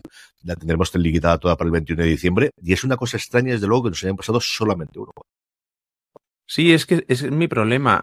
Tú ya sabes que no me gusta ver un solo episodio porque además eh, estamos acostumbrados últimamente a que muchas series no funcionan en su primero, en su, su, segundo episodio y luego a partir de los siguientes suelen despegar, suelen funcionar muchísimo mejor y más en las comedias que necesitan su, su rodaje también, que los chistes internos funcionen y todo eso. Entonces, claro, no quiero que tampoco la gente que me oiga eh, piense que la serie es mala porque es que me cuesta mucho emitir un juicio con una comedia habiendo visto solo un episodio de 30 minutos. La verdad, me gustaría ver más. Yo espero que la cosa vaya mejorando y tal. Sí. Eh, no sé, la verdad es que sí, sí que es raro que solo llegue un episodio, que además a HBO Max suele mandar bastantes episodios para, para ver. Sí, no suele ser desde luego ni de lejos la más cicatera para estas cosas. No lo sé, si aquí yo no sé si es una producción que se quedó por ahí en medio con los cambios internos de Warner, que al final no le podían decir que no a Chuck Lorre para estrenarla, la producción era también de la casa porque la producía Warner Televisión, algo extraño parecido ha ocurrido con, con, la serie esta para que nos llegue tampoco. Es una serie que es cierto mm. que en España por ese tema de las apuestas, pero tiene nombres propios importantes. Es decir, decir la nueva serie del creador de Big Bang, sí. yo creo que con eso la tienes. Maniscalco quizás no es tan conocido, pero decir sale Charlie Sheen, tienes otro público que puede funcionar. Y las apuestas a lo mejor hace, la, quitando la jerga, hace 20 años, pero de hecho has tenido películas de mafioso que te has contado cómo funcionan lo de la parte de los bookies y la parte de los corredores ilegales de apuestas en Estados Unidos desde hace 60 años aquí en España. Yo creo que es una serie que puede funcionar bien. No lo sé. Veremos a ver qué ocurre. Bueno, veremos a ver. Eh, mientras tanto, pasamos ahora a un documental que vamos a recuperar que se estrenó el pasado 13 de noviembre. Un documental de. Es un solo episodio, son casi hora y media, 88 minutos que se llama La vida de Albert Brooks y que su sinopsis es la siguiente.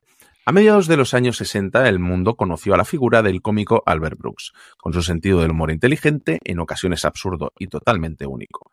Desde el stand-up a la actuación, a escribir y dirigir cortometrajes, a sus films como Perdidos en América o Las manías de mamá, Brooks ha sido referente para nuevos talentos y sigue siendo una fuerza cómica en una liga propia junto a entrevistas con algunos de los más cómicos, más talentosos pensadores renombrados, familiares y amigos, este documental narra los primeros pasos de Brooks hasta la actualidad. Escuchamos su, su tráiler y hablamos ahora de ella. Albert was a shining god of comedy. He was speaking directly to me. Always something just different. He was like a comedic tornado. Just fearless and funny. He's so fucking hot. It took this to finally hear a compliment. Can't wait till I'm dead. So here's the thing. We've been friends for like almost 60 years. I've always looked up to you and what you could do with comedy.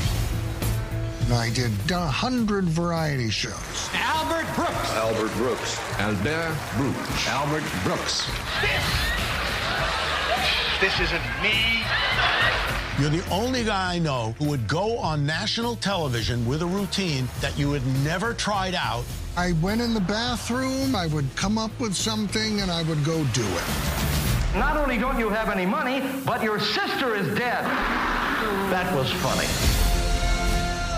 Bueno, CJ, un documental que me has recomendado mucho, yo no he podido verlo todavía, eh, te, hago mucho caso, aunque hoy te haya dicho ya dos veces que no he visto dos series que tú me recomiendas mucho, créeme que yo normalmente te sigo a pie juntillas lo que tú me dices. Eh, ¿Qué es, eh, de dónde viene este proyecto? ¿Qué conocías tú de Albert Brooks? Y, y sobre todo, ¿por qué tenemos que verlo? Yo de él como persona conocía muy poco, el proyecto lo conocía cuando lanzó su tráiler, cuando lanzó la nota de prensa y sobre todo de escuchar a Dan Feinberg, que es el crítico jefe de Hollywood Reporter, haciendo las críticas sobre la misma y comentando cuál es la estructura del documental, que es lo que os ha leído Juan. El documental es una larga conversación, que yo creo que tuvo que ser unas dos horas, dos horas y medias, en un restaurante clásico de Hollywood, entre el propio eh, Albert Brooks y Rob Reiner, que es el director del documental, que son amigos desde el instituto ellos coincidieron y se hicieron amigos de una forma muy graciosa. Aquí lo que ocurre con el documental es que podría contar la anécdota del documental constantemente, pero creo que vale la pena que lo sorprenderáis. Ellos se conocieron en el instituto, haciendo teatro en el instituto, y a partir de ahí llevan 70 años siendo amigos. Y esa es la evolución de ellos dos. Dos hijos de, en los dos casos, eh, cómicos padres y cantantes madres, las madres que tenían carrera en Hollywood y que dejan la carrera para cuidar a los hijos, y los padres que son cómicos, cada uno en su recorrido. En el caso de Albert Brooks, que fallece precipitadamente. En el caso de Rainer, pues su padre Carl Rainer, que falleció hace recientemente con más de 90 y tantos, casi 100 años, si no recuerdo mal. Y luego a partir de ahí lo que tienes es una vida que realmente son tres o cuatro vidas en sí, de alguien que como decías tú, se hace tremendamente conocido en los 60 en Estados Unidos, algo que yo desconocía por completo de él eh, como cómico, que es invitado al programa de John Carson como 30 veces que eso no hay tanta gente, no te digo cómico, sino tanta gente que haya ido ahí en medio.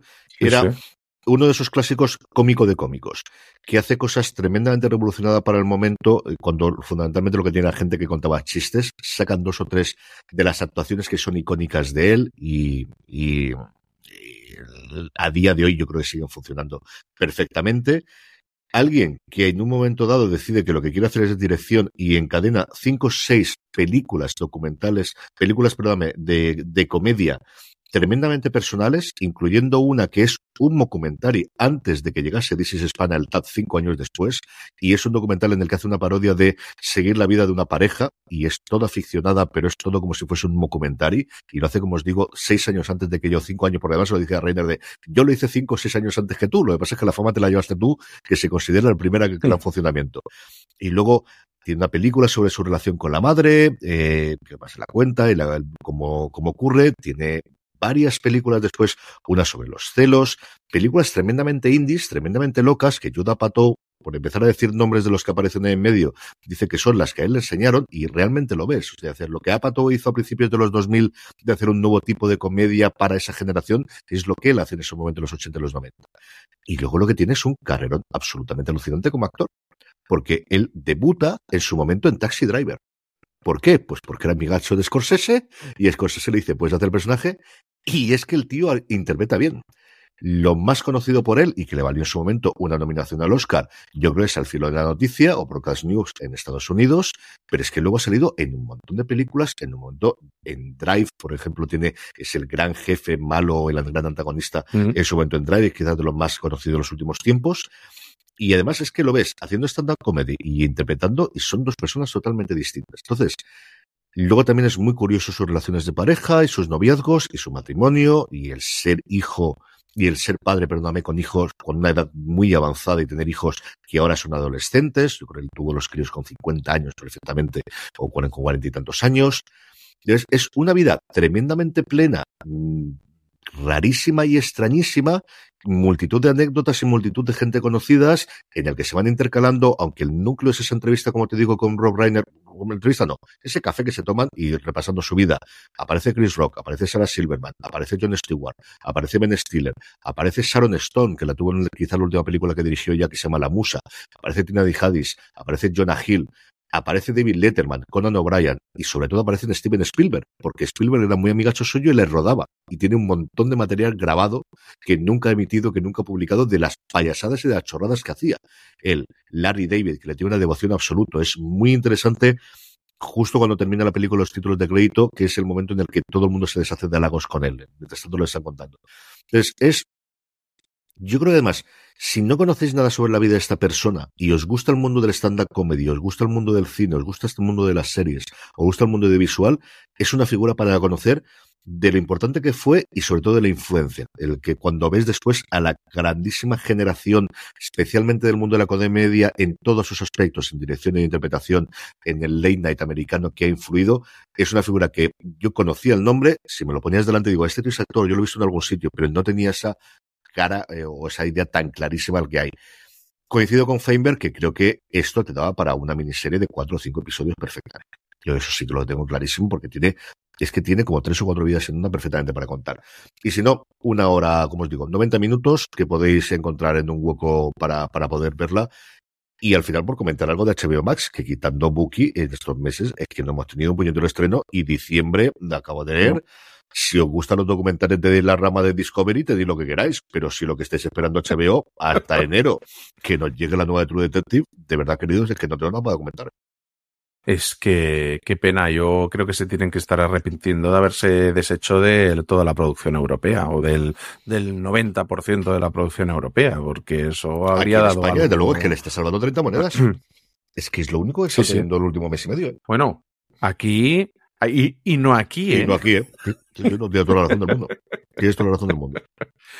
Porque la Carolina Bang y familia están locos de contento cada, cada semana viendo cómo los- su los epi- top en el, episodio está número uno en Estados Unidos. O sea que, vamos, o sea, eh, contentísimos me parece. Esos, esos sí que están contentos. Lo que pasa que a ver si renuevan dice ya que renuevan, porque es que no es normal que no lo hayan anunciado ya, y más con el éxito que parece que está teniendo la serie. Es que hay que hacer los números, Juan, y yo creo que ahí los movimientos internos ya no en Estados Unidos, sino aquí en España tienen que haber afectado. Es que el gran valedor suyo, que era Miguel Salvat, ha salido hace menos de un mes, y, y aunque aunque la aunque lo quieran renovar, es que tiene que tener una persona que la renueve. Y yo no sé si a día de hoy, más allá de la jefa de, de, de, Salvate, la jefa general que hay de España, con mando en plaza para poder decir esto tiramos para adelante. No lo sé. Yo creo que la renovará por una tercera con los números que está haciendo, pero nuevamente no lo sé cómo estarán las cosas. Esto no se hace tres años. Para nada. Ya, igual que creo que esta podría ser, igual que te digo eso, creo que Patria no se hacía este año. Eso lo tengo bastante, bastante claro. Y terminamos, seguimos hablando de documentales, en este caso de series documentales, terminamos con dos que se han estrenado en Movistar Plus. Arrancamos por Air Cocaine. El 20 de marzo de 2013, un jet privado está a punto de despegar del aeropuerto de Punta Cana, en la República Dominicana. Interrumpido por los narcos dominicanos, el avión es espectacularmente abordado por las autoridades. Hemos visto dos de los cuatro episodios eh, de los que, componen la serie, que ya está disponible completa desde el pasado 27 de noviembre en Movistar Plus. Juan, ¿qué te ha parecido este Air Cocaine? Espectacular. O sea, una historia que yo no entiendo cómo eh, la temporada 6 de Fargo no es esta. Eh, de verdad, o sea, es algo un, una serie que es, es, una trama de un documental que dices, ¿cómo esto no es el nuevo thriller de algún director grande, lo que sea? O sea, es espectacular. Tenemos una historia que gira en torno a Frank Collin, un segurata venido a más, por casualidades de la vida, de coincido en esta fiesta y conozco a no sé quién, no sé cuánto, y se convierte en alguien que, bueno, pues que lo pillan transportando 26 maletas y 700 kilos de cocaína. Pero es que luego la historia es espectacular. O sea, crean una empresa de, de aviación de transporte con vuelos de estos privados y todos para no levantar sospecha y todo, para transportar todo esto en, en, en, en, bueno, claro, en un avión que aquí en España en tema de política llega siendo muy polémico de, desde hace unos años, pero los aviones los hacen, o sea, los vuelos los hacen con los Falcon, con el mismo modelo de que utiliza el presidente de sí, España para, para desplazarse. Y, ostras, es espectacular. He podido ver los dos primeros, tengo muchas ganas de seguir y acabar los dos que me quedan, pero es que la historia es eh, fascinante. Eh, lujo, cocaína, dinero, todo el que quieras y más. Y una de vueltas y luego con la investigación policial y todo, es una pasada. ¿Cómo, cómo lo hacían? ¿Cómo pasaban, eh, buscaban los aeropuertos en los que aterrizar y por qué y cuándo tenían que hacerlo, desde dónde tenían que venir? Y además narrado por el por el propio protagonista, por Frank Collin. Eh, es que el, el, señor, yo no me lo creía, se presenta y dice, hola, soy Air Cocaine. Además te lo dice así, ¿Eh? soy Air Cocaine. Y no sé, un, yo te digo, una historia de un true crime que es impactante. Yo estoy con esta historia que no, no me la veía venir, este, este, esta serie documental que llegaba así de última hora de, de Movistar Plus, una, una producción de, de de Canal Plus Francia, pero sencillamente fascinante. Es una serie de, de decir todo el caso, no me lo puedo creer. No me lo puedo creer, no sí, puede sí. ser verdad. No puede ser verdad, no me lo puedo creer. Pero que me estás contando, pero no me lo puedo creer. Venga, porque dices que sí, porque tienes el material de archivo y sobre todo tienes la declaración de él, que yo creo que es la gran cambio y lo que le permitiría hacerlo. Es un caso que aquí en España se conoce tanto, sí en Francia, porque el destino del vuelo era la Costa Azul, si no recuerdo mal, el, creo que era Santa Tropeza, donde iban a volar inicialmente, y por eso viene la producción posteriormente francesa. Pero es, es que es una cosa loquísima desde el minuto cero. O sea, ya con la sinopsis, yo recuerdo cuando lo dimos en fuera de series y lo hemos comentado y lo comenté yo en streaming en su momento, me pareció una cosa loquísima de decir, y esto como no nos, llamemos, no nos habíamos enterado antes, y aquí es que además arranca así. O sea, lo que dice de Juan es los primeros dos minutos sí. de ya estás en situación, venga, ahora relájate y disfruta que vamos a ver lo que te contamos. Es algo absolutamente demencial, de arriba a abajo, de decir, no me lo puedo creer. Unos personajes, pues como ocurre siempre estas cosas, absolutamente estrambóticos, absolutamente alucinantes, de decir, ¿cómo puede ver gente así? Está tan alejado de lo que yo puedo considerar, yo digo normal, sino una cosa, no lo sé, no lo sé, desde de, de, de estas cosas de no creer. Yo me, me, tiene fascinado lo de crear la, em, eh, la empresa esta privada de aviación eh, para transportar la cocaína, ni barcos, ni cayucos, ni nada. Aquí lo hacemos con clase, con elegancia y, oye, no, pero claro, también luego te sorprende lo cafres que llegan a ser. Oye, ¿no crees que alguien va a sospechar que de este vuelo bajen 27 maletas que parece que pesan un quintal? Pues efectivamente, es que, final, hijo mío, pues... Al final pasó lo que pasó.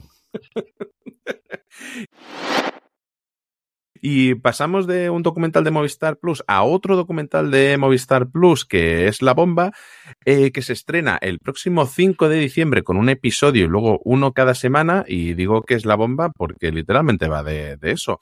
Eh, Matar al presidente, eh, documental de una historia que hemos conocido, que se han hecho un montón de documentales, de entrevistas, de programas, reportajes y todo ya vistos, pero que creo que aquí lo hacen con un gusto, con material al que no se había podido acceder, eh, con entrevistas espectaculares y su sinopsis es la siguiente. El 20 de diciembre se cumplen 50 años del asesinato de Carrero Blanco, un magnicidio que marca el devenir inmediato de la historia reciente de España. Escuchamos su tráiler y hablamos un poquito más de esta Matar al presidente. Soy un hombre totalmente identificado con la obra política del caudillo.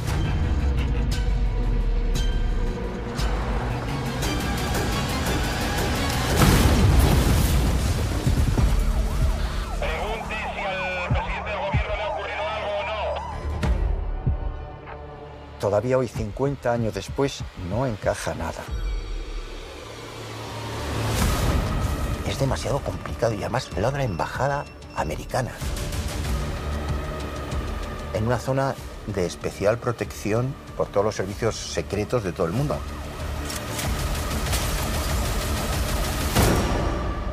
Nos han contado mil películas. ¿Real? Ninguna.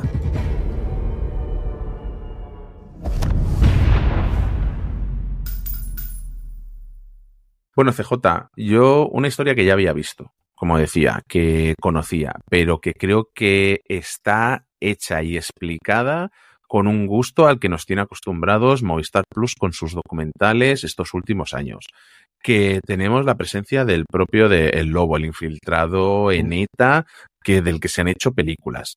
Eh, creo que con conspiraciones, porque al final toda esa historia es una gran conspiración con la CIA, eh, con, con, bandos enfrentados dentro de la propia ETA, con todo, eh, con gente dentro de la propia presidencia. Creo que incluso, no sé si el propio Franco estaba de acuerdo con todo esto. Creo que es una historia de la que se ha hablado mucho, pero realmente la sensación que no se ha hablado tanto. Yo, mi sensación es que no se ha hablado nada. Es decir, eh, de alguien que tenía el futuro de España en su mano, de alguien que tenía, es decir, a diferencia, y siempre tiramos a los americanos, ¿no? Pero, pero es quizás lo que tenemos más referencia, pero yo creo que incluso se ha oído más hablar de, no sé si a lo mejor es en mi caso, alrededor del asesinato de los Palme en los últimos tiempos por día en Suecia, o de algunas otras cosas, y por supuesto de Kennedy y de las demás cosas en Estados Unidos, de alguien que era el vicepresidente del, del gobierno en un momento eh, en el que llegase a la presidencia de gobierno y que va a ser el sucesor de Franco porque en el 73 Franco ya sabía que estaba malo antes de fallecer dos años después, bueno, año y medio realmente después, porque esto ocurre el 20 de diciembre del, del 1973. Mm, yo lo único que conocía desde luego en su momento y lo que siempre yo creo que se conoce en la cultura popular es más que asesinar a Carrero Blanco, primero que todo el mundo le llamamos Carrero Blanco, que nadie le llama Carrero o le llama Blanco, sino siempre es Carrero Blanco. Y de hecho en la serie siempre dicen Carrero Blanco es volar a Carrero Blanco. O sea, la sensación o el recuerdo de dos cosas, que fue ETA, que fue el primer gran atentado de ETA, que había matado previamente, pero fue el primer gran atentado en cuanto a ejecución, porque claro, por encima de esto solamente te quedaba Franco, sin apuras, y el rey, bueno, en ese momento el príncipe heredero, y, luego que fue espectacular en cuanto a que el, coche voló por encima del edificio, que no era precisamente pequeño, y se coló en la parte de arriba de la cantidad de explosivos muy por encima de lo necesario que hacía y el boquete que dejó en la propia calle Claudio Coelho, si no recuerdo mal, en Madrid, que se hizo en su momento. Y a partir de ahí, como dices tú, yo es una cosa en la que quizás de la historia, claro, yo, yo aquí no es que no hubiese nacido, es que fue cinco años antes de que yo naciese. Igual que otras cosas ya de la transición se me interesó más o he tenido más, nunca he tenido tanto, yo creo que en algún momento habré leído algo sobre Carrero, de alguien que, como dices tú, tenía todo el mundo en contra. Porque al final los que estaban más pegados a Franco veían que su poder se iba a decaer, el rey que podía heredarlo y que no sabíamos en ese momento, tampoco estábamos en su cabeza, si iba a tirar por la transición e intentar hacer lo que posteriormente habría, veía que eso lo iba a impedir, si las facciones de Franco que podían hacer y que estaban alrededor, pues no querían que este tomase el mando, y luego eh, toda la parte internacional que veían qué podría ocurrir con, con España con el, cuando se produjese el hecho biológico que se decía entonces con el fallecimiento de Franco, eh, qué podía ocurrir con España si este hombre seguía al mando, que era defensor y bueno todavía más franquista que Franco incluso en esos momentos y siempre había sido puerto pues esa apertura que se hace especialmente de la rama de los tecnócratas en los años 60 con Fraga y con el resto de la gente y con Suárez también hasta cierto punto los informativos y, y, y, luego, evidentemente, tiene mucho morbo. Siempre que los americanos se lo hacía, y evidentemente que ETA, el atentado lo hicieron. ¿Con qué medios? ¿Con qué información? ¿De dónde venía esa?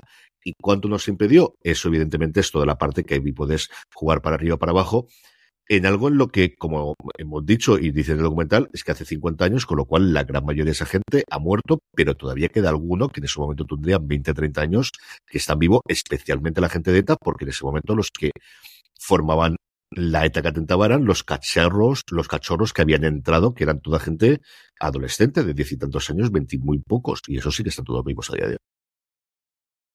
Sí, a mí me, me fascina eh, y luego todas las casualidades que tiene esta historia de gente que muere precisamente los que más interesa que mueran para que el que en ese momento tenía que hacerse con el poder de ETA tenga vía libre, con el único que sabía un poquito la verdad realmente de con quién se había hablado, aquel también desaparece eh, cada vez que se nombra la CIA siempre aparece un americano diciendo, la CIA, la CIA, ¿cómo va a haber hecho esto? Por favor, o sea, ¿qué me estés contando? Nosotros ayudar a un gobierno de izquierda, por favor, ¿qué me estáis diciendo?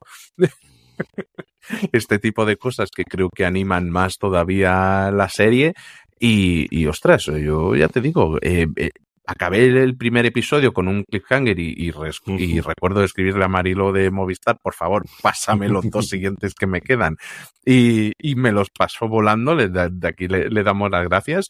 Y, y ostras, eh, no, no, es que funciona como un tiro, es interesante, bien documentada. De hecho, eh, se accede por primera vez a los casos del sumario de, del asesinato de, de, un juicio que no llegó a existir. Que dices, o sea, ¿en qué lugar, en qué momento matan al presidente del país y no hay ni siquiera un juicio? Es, venga, venga.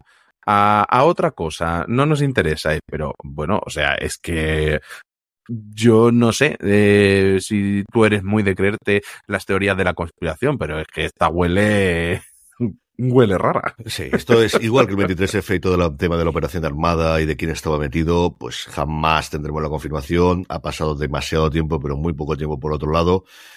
Eh, y esta es lo que ocurre. Yo creo que al final se hizo el borrón en cuenta nueva de todo el mundo y se tiró para adelante de, de, de, algo que desde luego sí que marcó muchísimo.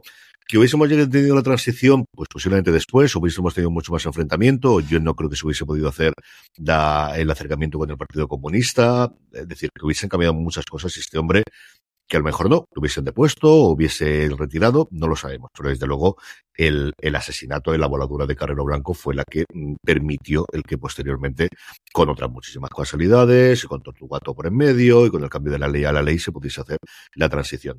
La producción en sí, yo creo que lo que tiene es el nivel que tradicionalmente tiene 100 balas. 100 balas es la productora, uno del que forma parte de Media Pro, que fue la responsable del Palmar de Troya en su momento, que sabéis que yo la adoro por encima de todas las cosas, esa serie, también de Lola. Porque es, Otra maravilla. Sí, sí, porque es en la, la que trabajan toda esta gente y luego a nivel de ficción son las que hizo en su momento Bota Juan, Vamos Juan y Venga Juan. Es uno de los, yo creo, de las factorías más interesantes en cuanto a factura técnica y en cuanto a las cosas que hace.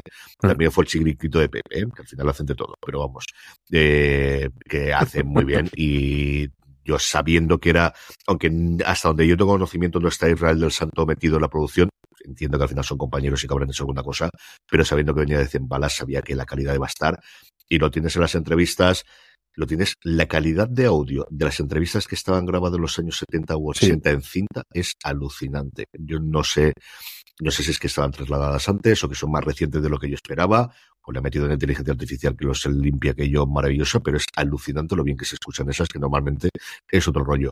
Y luego las dramatizaciones, que yo siempre tiro muy para atrás de ellas, de a ver cómo están, están muy bien hechas es que están muy bien esas, pero ocurrió exactamente igual en el Palmar de Troya. O sea, es que las dramatizaciones que eran incluso más pequeñas que aquí.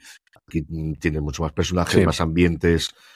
A mí me ha gustado mucho. La serie está muy bien. Yo creo que a todos los que se interese la historia de España y esos cuatro o cinco momentos claves en los que, igual que los yankees, igual que los franceses, igual que todo el mundo, no nos enteraremos, o si nos enteramos es porque tenemos muchísima información y hemos decidido comunalmente o, de alguna forma pasar página y tirar para adelante, vale muchísimo la pena.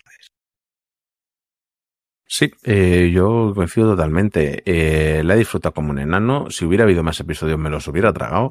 Eh, una historia fascinante que yo espero en algún momento, porque no sé si te da a ti la sensación de que hemos tenido poca ficción basada en esta época, que ya han pasado muchos años, que en otro país ya habría 10, 12 películas, series y lo que fuera, y aquí todavía es un tema que, que cuesta Yo creo mucho. al revés. Yo creo que le mola demasiado a la gente que quiere hablar del franquismo la guerra civil y la represión de los años primeros.